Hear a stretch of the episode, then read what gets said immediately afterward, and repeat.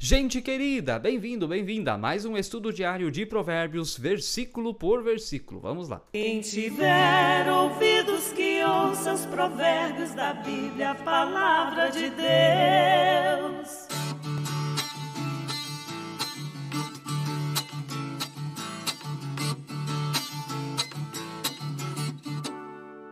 Que bênção você tá aí com a gente, podemos trazer mais pessoas pra cá, então compartilhe esse vídeo com alguém, inscreva-se no canal caso não seja inscrito, deixe o seu like no vídeo, seu comentário, que bom que você tá aí com a gente também no Spotify, ouvindo, estamos em sintonia com o seu coração.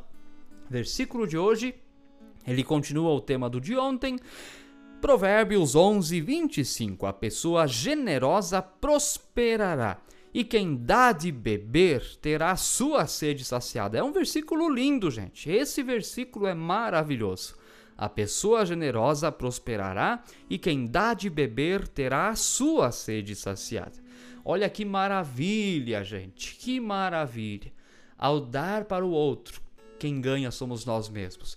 E é isso que significa felicidade. Nós sempre achamos que felicidade é ganhar, é receber. Não, do ponto de vista do reino de Deus, felicidade é doar, é fazer, é alegrar o outro.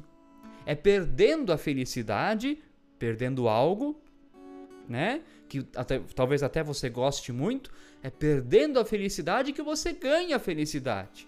Ao ver a outra pessoa feliz com aquilo que ela tem. Por isso diz, né, quem dá água para o outro tem a sua sede saciada.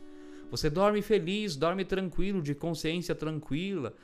Como diz aquela música do Padre Zezinho, amar como Jesus amou, né? E ao chegar ao fim do dia, eu sei que eu dormiria muito mais feliz. É uma música linda. Então é isso. E não olhar para quem, às vezes nós vivemos entre os cristãos, gente que não leu a Bíblia direito, eu acho, porque querem escolher para quem ajudar. Ah, se a pessoa está perdida nas drogas, não merece ajuda, deixe que se ferre. É, isso acontece. Se a pessoa está, não sei o que lá, né, de repente lá tem uma mulher, já vi situações assim, né, uma mulher que tem crianças em casa passando necessidades e ela vive uma vida de prostituição e os cristãos dizem, nós não vamos ajudar porque ela não vem na igreja com tantas ajudas que nós já demos e continua nessa vida que ela está. Mas e as crianças, gente?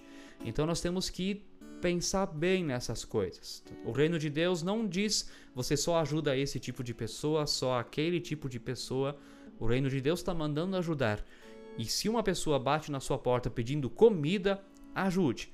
O que é diferente de dar dinheiro. Dinheiro é um pouquinho mais complicado, porque muitas vezes o dinheiro só alimenta a escravidão em que a pessoa já está. Se ela está viciada em drogas, ela vai usar esse dinheiro para continuar viciada em drogas. Se ela está viciada em bebida alcoólica, talvez até em cachaça, aquele dinheiro que você deu só vai auxiliar para ela continuar sendo escrava da cachaça.